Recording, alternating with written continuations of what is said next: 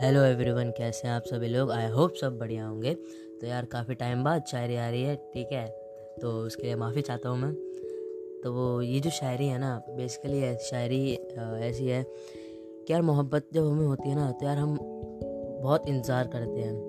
बहुत ज़्यादा कि यार वो कब आएगी, उसे कब बातें होंगी एंड वगैरह वगैरह, ठीक है? तो उसको ना मैंने मतलब एज अ शायरी लिखा है तो सुनना। अर्ज़ क्या है?